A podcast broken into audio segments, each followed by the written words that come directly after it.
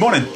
If you were with us two weeks ago, uh, Pete read the beginning of Acts 13, where Barnabas and Paul were sent by prophets from the church in Antioch to preach the gospel. This is the very start of an incredibly key part of the Bible known as Paul's three missionary journeys.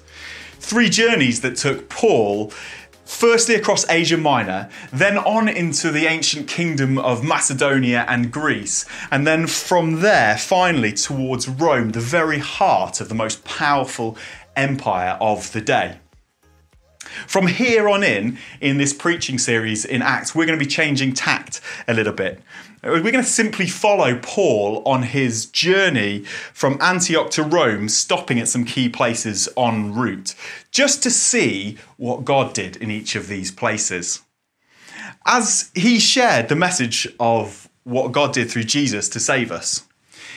And if you're not a Christian but are joining us via YouTube for this series, can I encourage you, uh, please listen both with your ears and your heart to what's being said? Because as we look at each of these stops on Paul's travels, you're going to encounter a, a God who loves you so dearly and wants to meet with you and change your life. And at the end of every stop, at the end of every location we stop in, there'll be a question for you just to answer, which is the very same question that those people in each of these places had to answer. Should I stay and listen some more to this God who I'm being told about, or should I just shuffle him to one side and carry on with my life? And I want to invite you to come and listen to every single one of these stops and really find out who God is and who he's shown himself to be through this part of the Bible. And if you are a Christian today, can I just invite you listen all the more to these stories? Because in each of these stories, there is a loving invite from your God, your Father in heaven, to come and live the adventure of mission anew. To come and see what I do when you step out on mission with me, like Paul did. So let's set sail together from Antioch to Rome and see what God did on the way.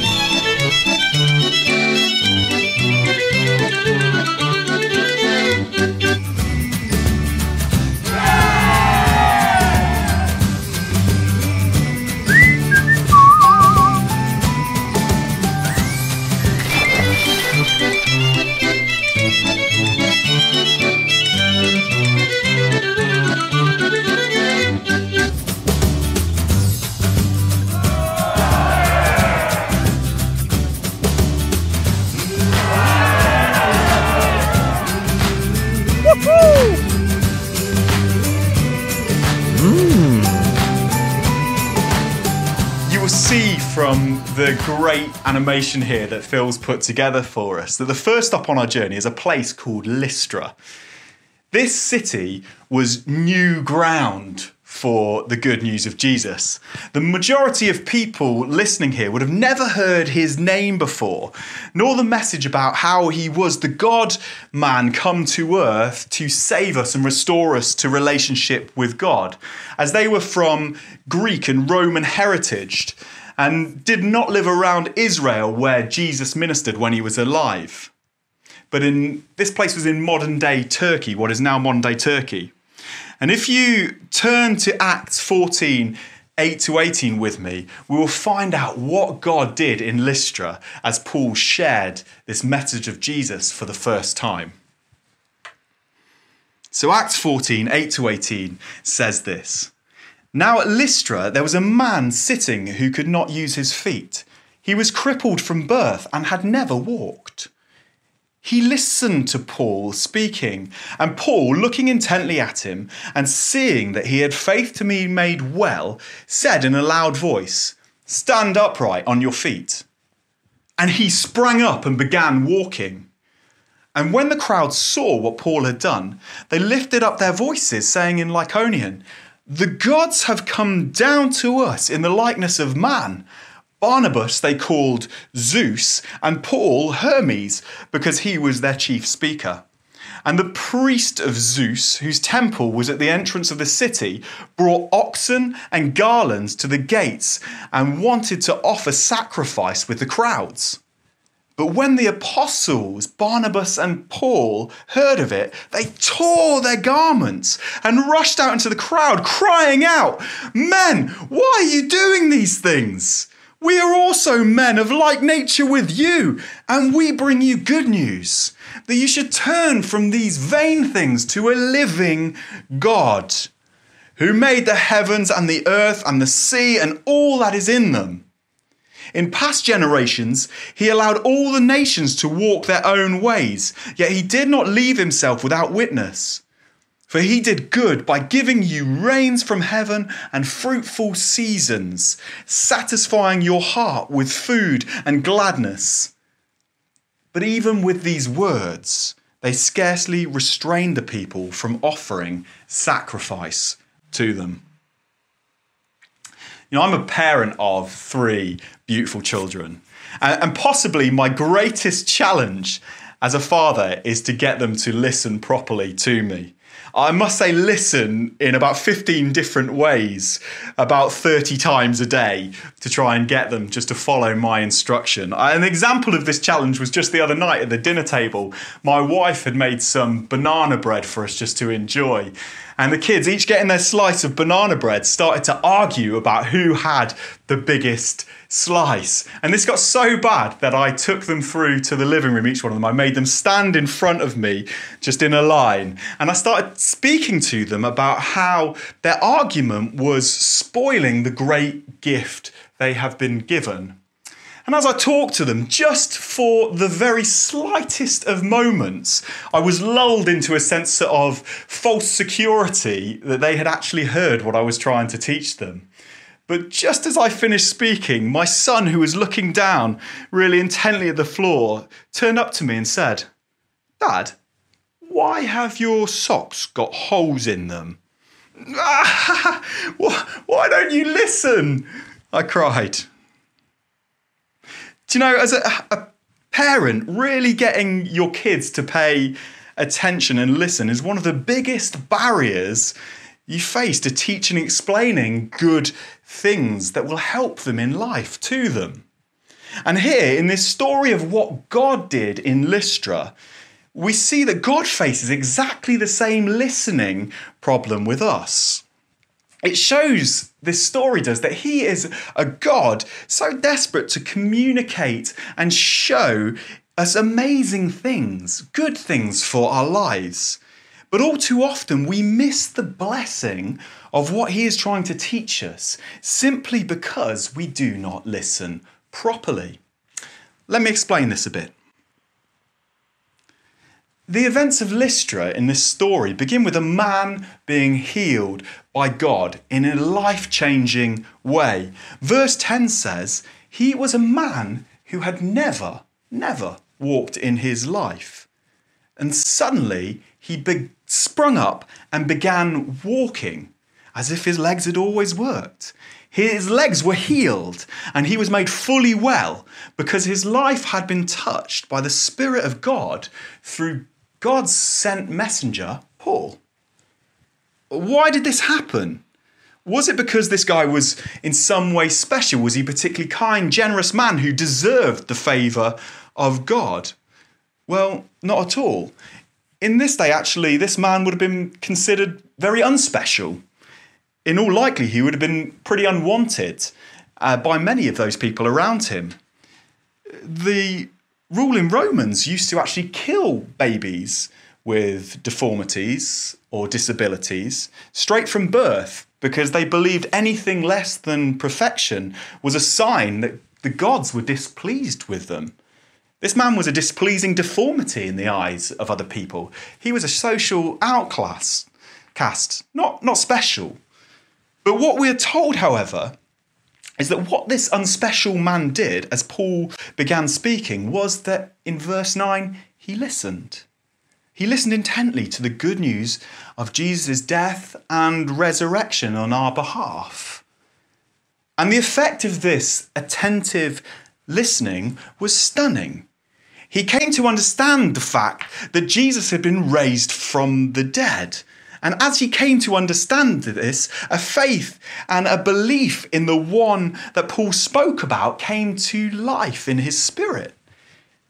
He suddenly started to trust that this God, who so loved us that he sent his son to die in our behalf, then overcame that death and sin to restore a new life to us with him, was both able and willing to do something remarkable in his situation as well.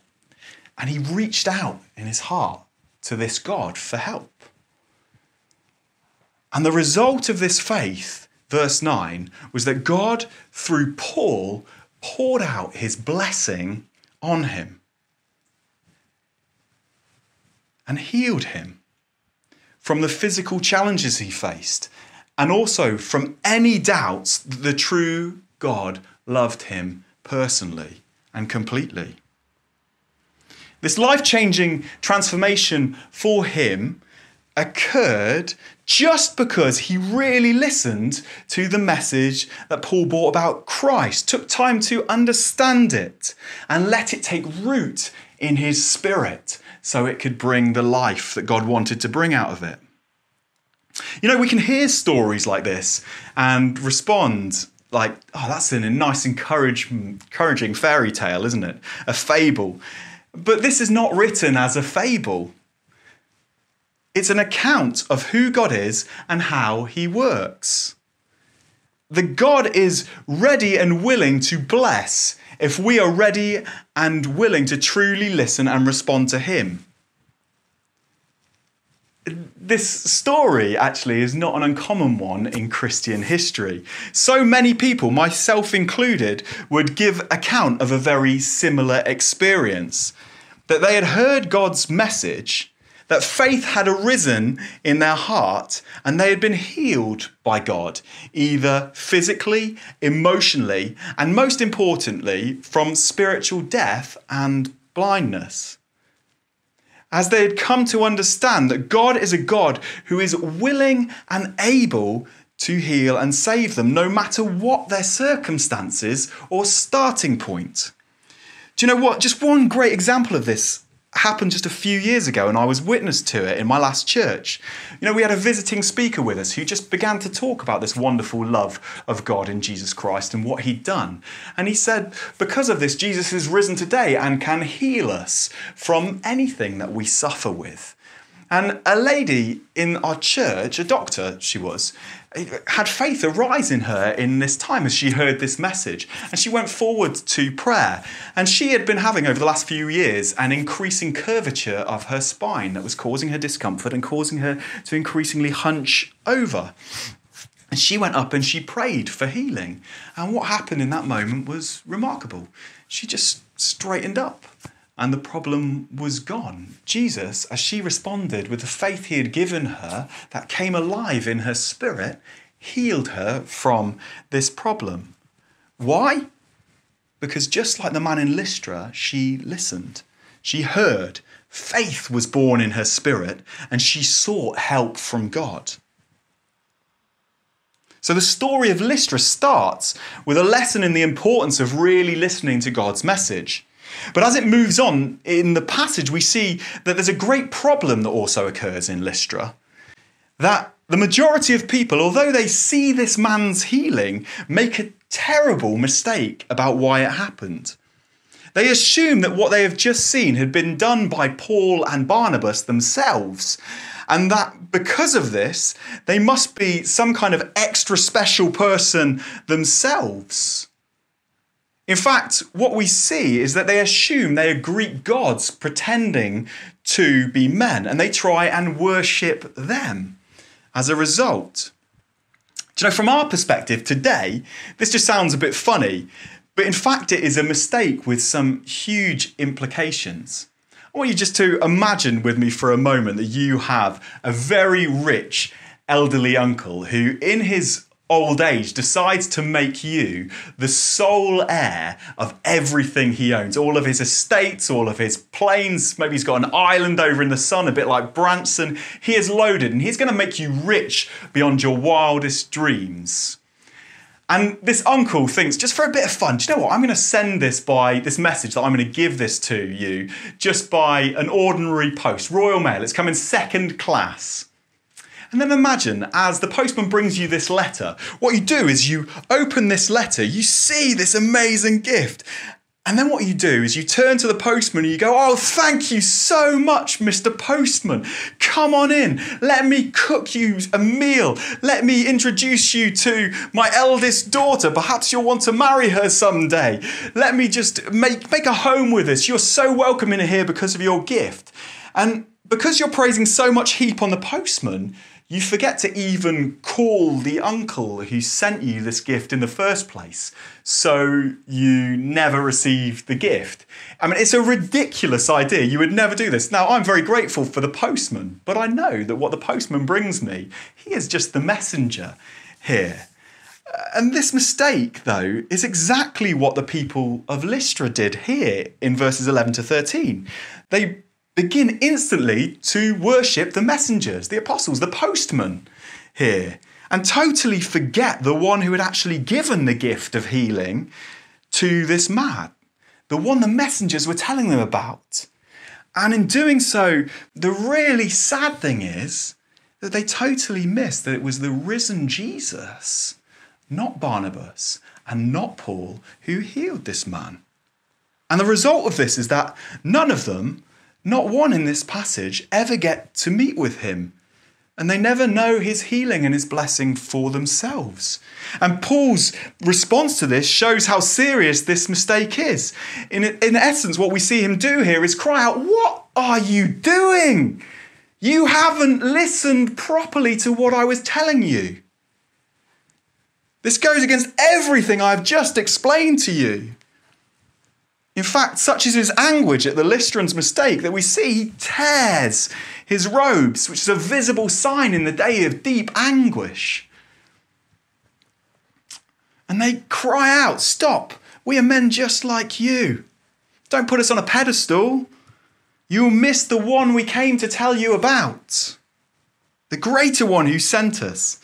And then he and Barnabas go on to explain to them again look, we're bringing you the good news about Jesus that they may turn from the false things that they have been following, the fake, powerless substitutes for God, the real God who has real, true power to heal and save their lives,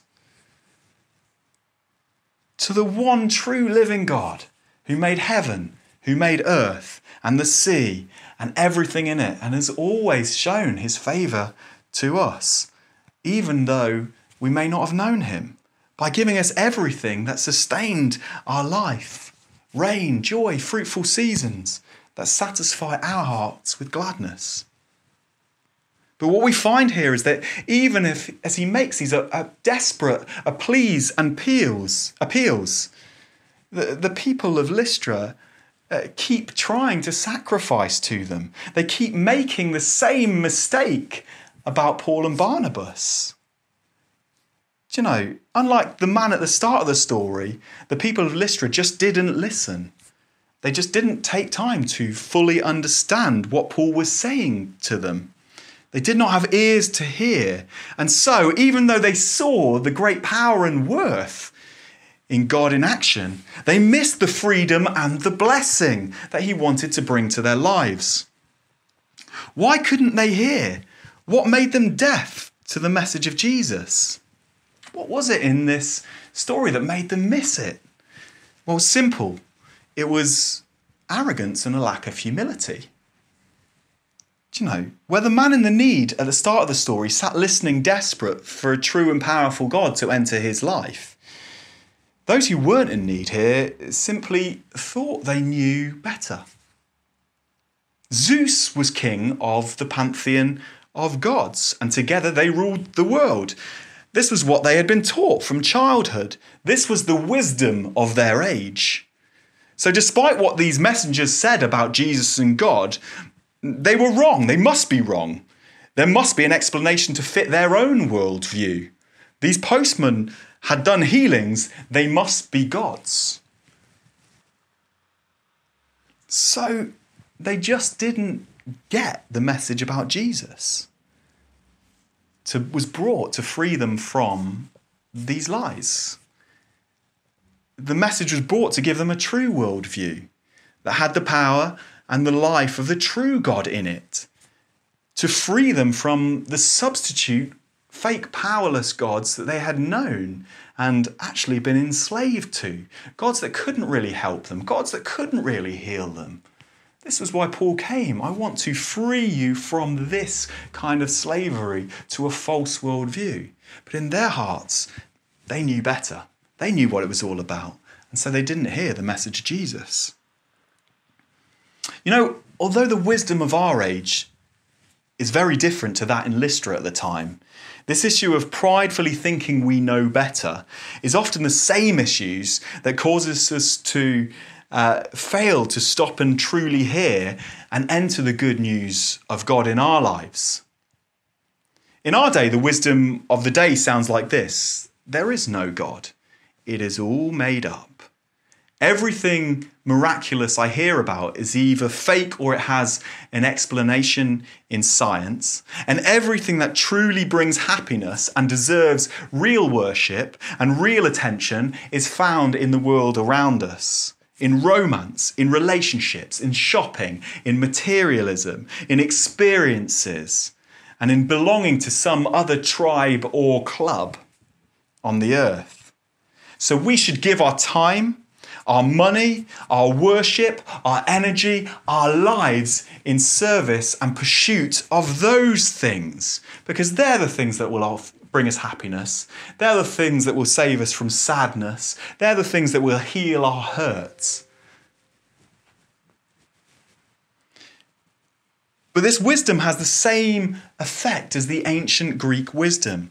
Because of it, we write off stories like the healing at Lystra, and we don't hear the message in our spirits that there is a true and powerful God there to be known, who wants to set us free from these powerless distractions that we call the most important things, and heal and save us like the man who couldn't walk. We just don't hear this message because we already know better. Let me start to close up with you this morning. Uh, Lystra is a great first stopping point as we follow Paul on his journeys because it teaches us the importance of really applying our ears, our hearts, and our minds to the task of listening to God's word as we journey with Him to Rome. If we are to receive truly the blessing that God wants us to, not miss it like the Lystran crowd, we must learn to listen well. Listen, if you're a Christian this morning, listening, uh, do you know who has accepted already the wonderful word and message of Jesus? It, this word is as important to you as to the non Christian. Because often, as we grow in knowledge of Jesus in the Bible, sometimes our ability to listen well starts to fade, and we lose touch with what God wants to teach us throughout our lives. Why? Well, because often as we grow in knowledge of Christianity, we too become arrogant. We start to think we know best, we know it all again. We become familiar with Christian phrases, scriptures, stories, immune to repeated messages of God that He really wants to hammer home into our lives and shape us with. Or we can just become distracted in life we lose the ability to give our attention to God in prayer, in the Word, in hearing His voice. If you'd have to check your phone in the 20 minutes or so that I've been speaking this morning, that's you I'm speaking to. Christians, the truth is that a good life with God starts with listening well and continues with listening well. God has more for you than you are currently living in more kingdom breakthroughs, more healings like Paul saw, more salvations, more times in his wonderful presence, more prophecies, and more blessing. The way he's going to get this into you is by digging in into you, is by you digging into and listening with ear, heart, and mind to his word with deeper passion and attention. And if you are not a Christian today, let me finish just by praying for you this morning that you would have open ears, a soft heart, and a mind to understand. And that the wisdom of this age would not stop you listening to the wisdom of God and meeting with Him and knowing all His blessing, which is received through trust in the one He sent, Jesus Christ, our Saviour, the God man who came to earth to live a perfect life, to model a perfect relationship with God without sin, without the brokenness of sin in our lives, and to restore us to Him by taking on Himself a punishment that we deserved on the cross, dying in our place as a substitute for what we deserved. And then having been taken to the grave, was risen again unto life, to sit at the right hand of the Father, to reign as King for evermore, to be Lord of our lives, and to lead us on into presence and right relationship with the God who created us.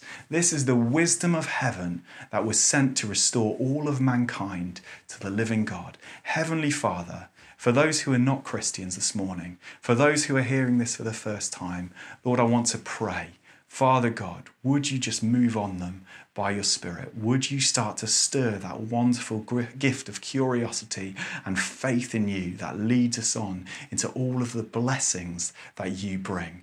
And for those listening who are suffering this morning, Father God, with illnesses and ailments, thank you so much that you reveal in your word you're the God who wants to heal. You're the God who wants to restore. You are the good God. And I pray this morning, Father God, even as we are separated, Father God, and speaking just through screens, Lord, would your spirit and would it bring healing on everyone listening who needs it this morning? In Jesus' name I pray. Amen.